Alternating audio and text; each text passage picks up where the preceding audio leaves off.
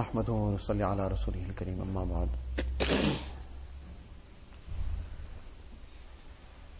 We have been discussing the issue of wills and the importance of drawing up a correct will, the compulsory will, and then in the case where a person doesn't have anything that is compulsory to state in terms of hukukullah, hukukul ibad, it is still sunnat for him to draw up a will. The case of a person who doesn't have anything in particular to write down, nothing is compulsory on him to record, what will he write in the sunnah? So there he might appoint his executors. He will give some directive in terms of that he wants everything to be done in the proper way Islamically. This would normally, naturally happen, but this is the important thing that he should write it down nevertheless. That I want all my affairs to be wound and to be handled in the way in the way that Sharia prescribes. Otherwise, later on, sometimes people take it in their own hands to do what they wish.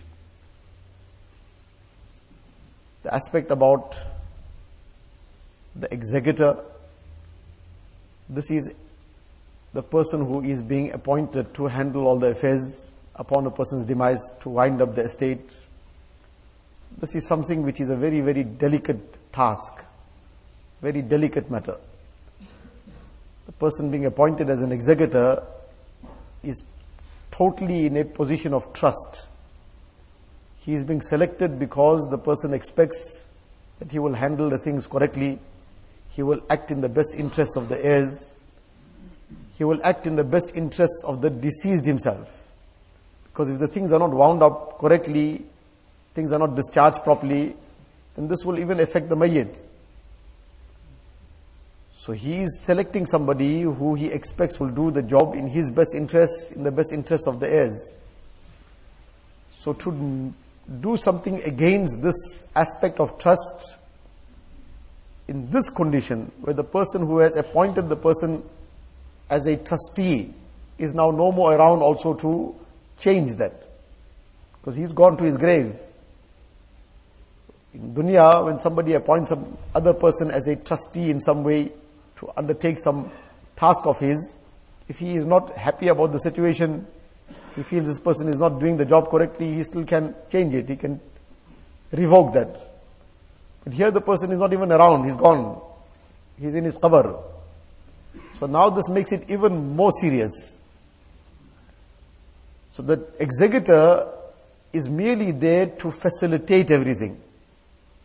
He is not somebody to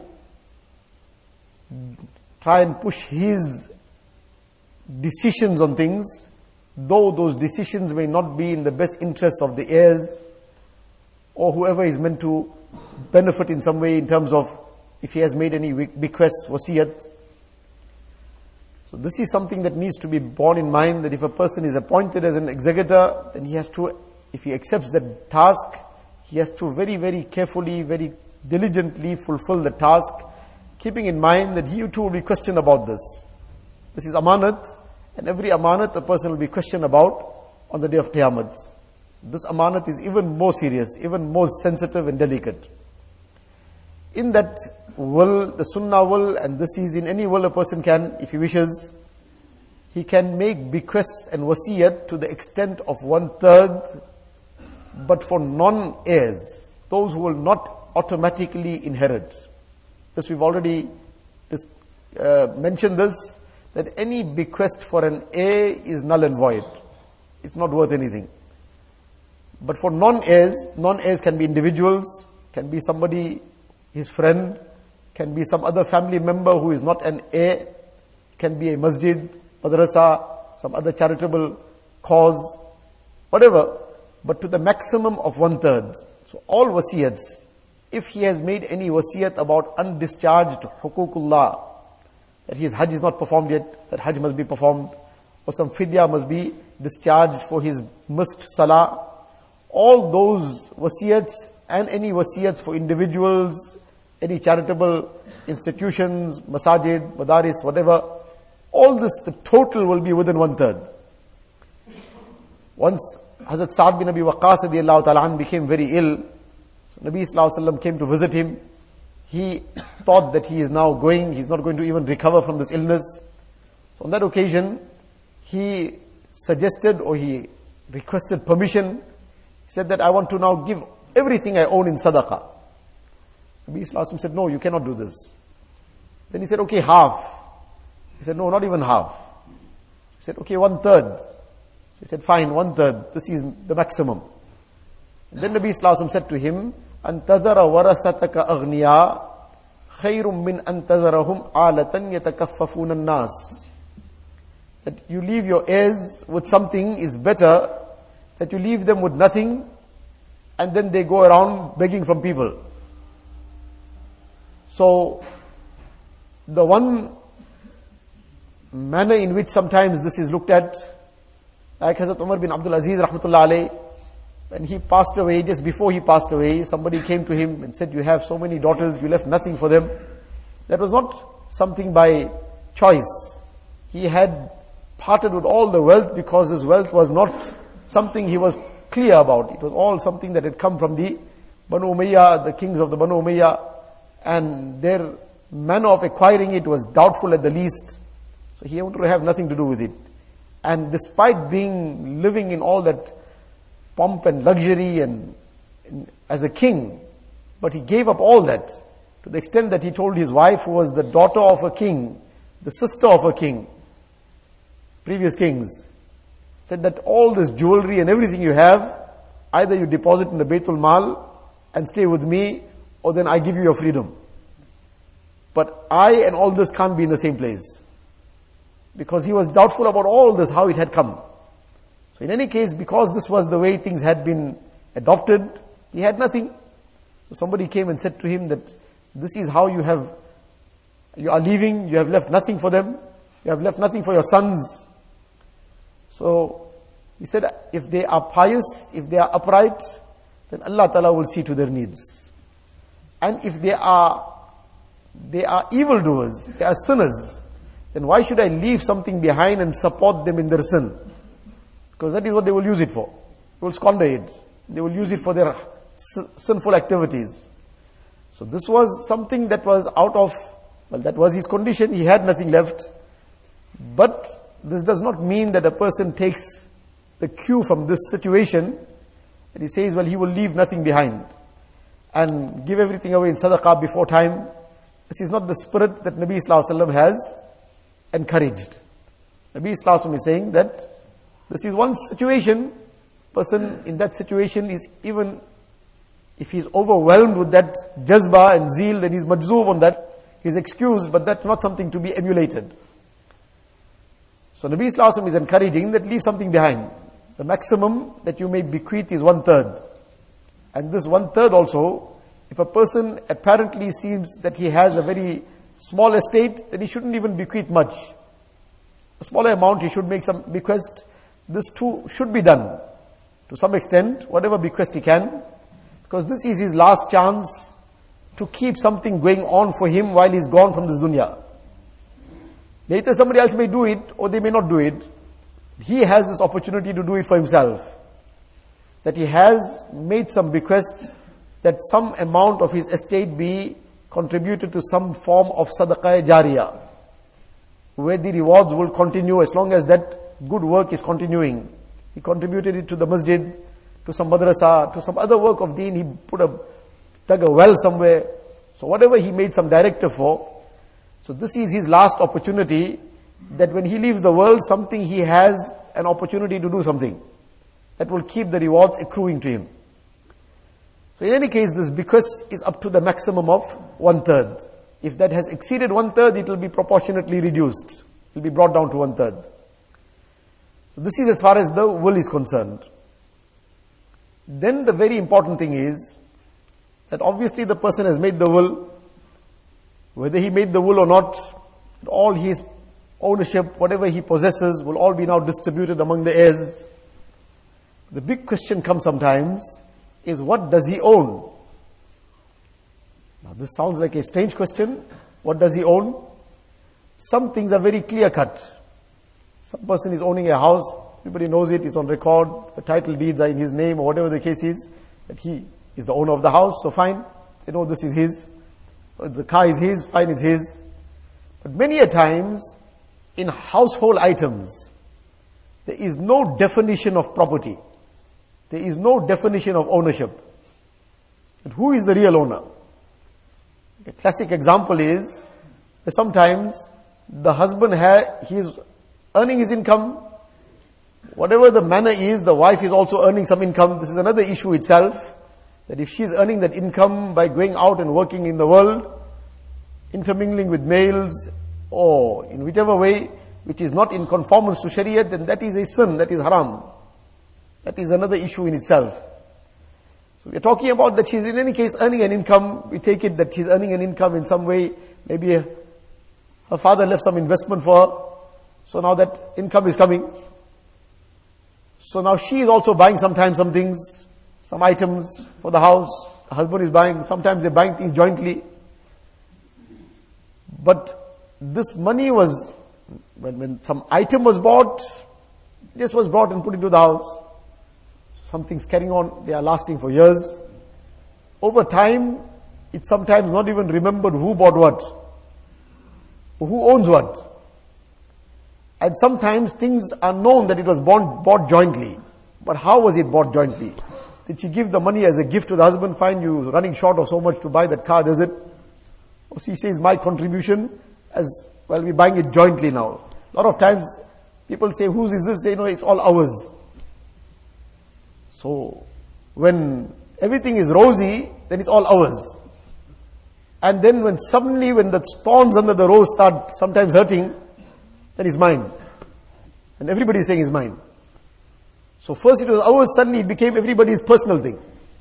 So all these problems, and sometimes it might just be a minor thing to overcome, and sometimes it becomes extremely complicated, and the bitterness that then results out of this, families are broken apart, people become estranged and enemies of one another, all over a fight over properties and goods because there wasn't any clear definition of property.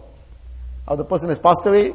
Now on the one side, one member of the family is saying, well, this was belonging to him, so therefore I need my share out of it. Somebody else is saying, no, it didn't belong to him. This belonged to me personally. And as a result, this whole problem then, especially when the amounts are big, if it is a 500 rand dispute, everybody says, keep it from my side. I don't want anything. All this small dunya, all this, keep it. But if it's 500,000 rands, then suddenly nobody saying it's dunya, keep it. Then we say, now, it's my haq.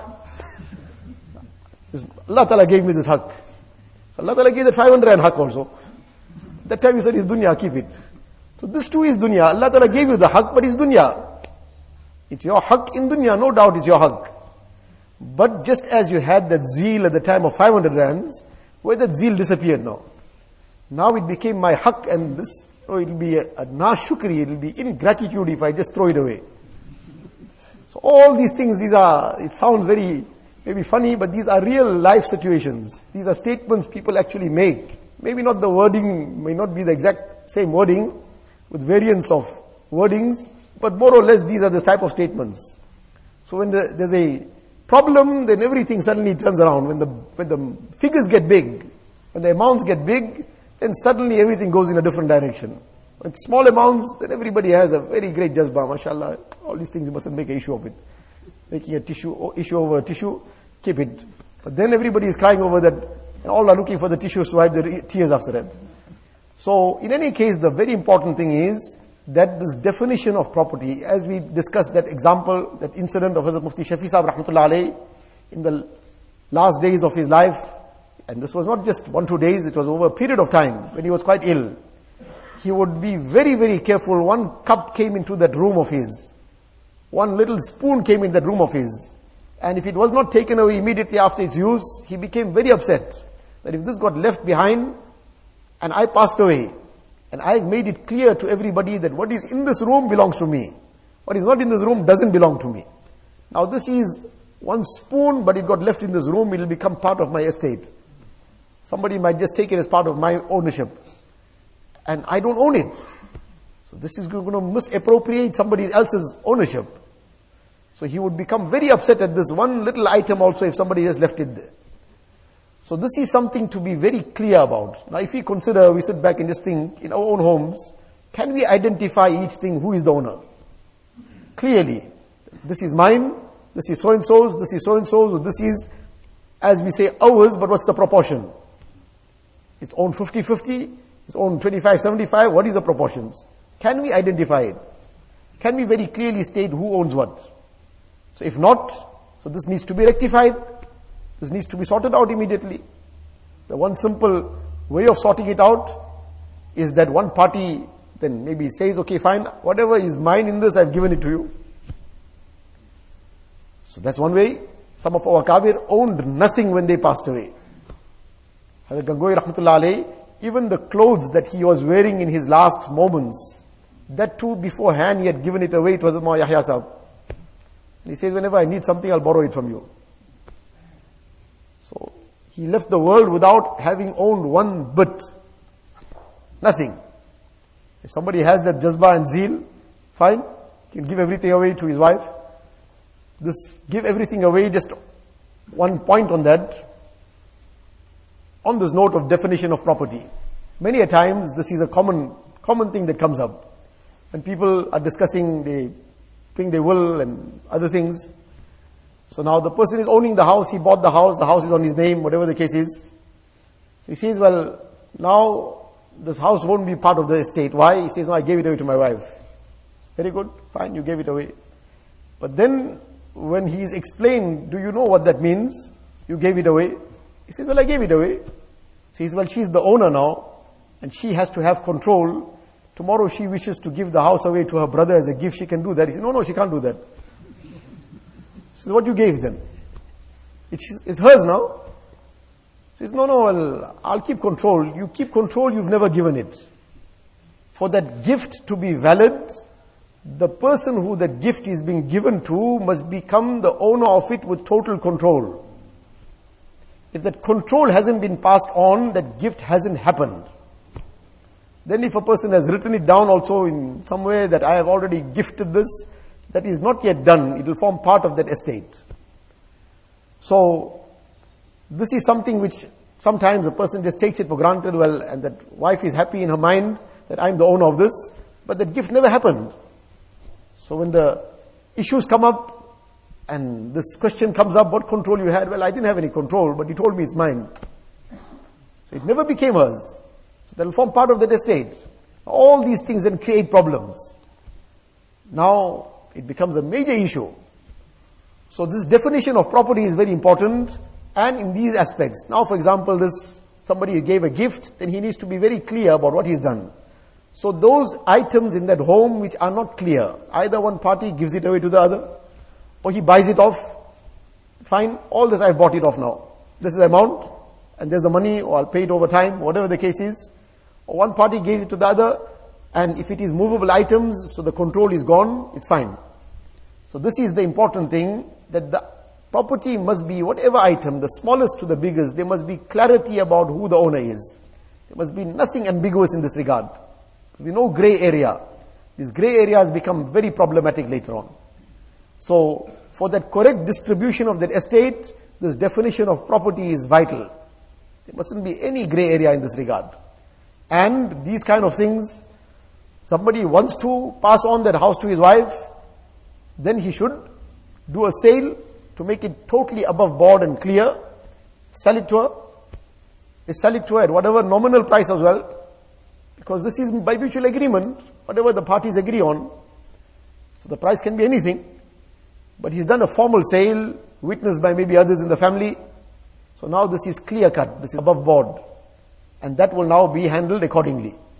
But the very important thing in all this is that if a person is doing these kind of things, the intention must be very, very clear and the purpose must be very clear. If the purpose is to try and or to circumvent the Shariat, in the sense that, well, if I leave things as they are, then somebody will get more and somebody will get less in terms of the Shari proportions. So try and give this person less. Who will get more, try and give him less. How? By doing some other things around. by doing some paper deal now, and well, I know everything will carry on. So if that is the motive, that is the purpose, this then is a very serious thing. This is something which is haram then. The act is haram, though that what was done would technically be valid. But with this motive and this intention to give somebody lesser, but if he thinks that in the best interest of his wife, she'll get left without a roof just now, the way things go nowadays, so he wants to give her the house, well and good. Many people, when they're advised about this, so the next question comes up is, but what after I give it to her, she passes away? Before me. Say, well, she passed away before you, they'll go in her estate. So he says, but then I might get left without a roof over my head. So he says, you can't win either way. He says, well, what do you do? So you got to decide what you want to do. You can't have it both ways. As they say, you can't have your cake and eat it as well. You got to decide. The one way is maybe sell a 50% share. So you're owning 50%. Now the chances are either way. You still got at least 50%. You'll uh, receive a portion of the balance as your proportionate inheritance. And then the rest, well, you got to make some whatever arrangements with the rest of the heirs, buy it off from them or pay them a rental, whatever the case is. So in any case, the important lesson for today was this aspect of definition of property. Complete clarity. There should be no gray area.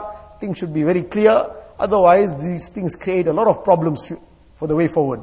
So, as we just said, that we should sit back and think, in my house, do I know everything what belongs to who? And if not, then this is a priority to clarify all these things and correct it. If there's something to be done in terms of some gift, some sale, whatever, all that is done and the definition is cleared, then something comes in. One common thing happens, somebody sent a gift, especially when now a couple got married. So they receive gifts.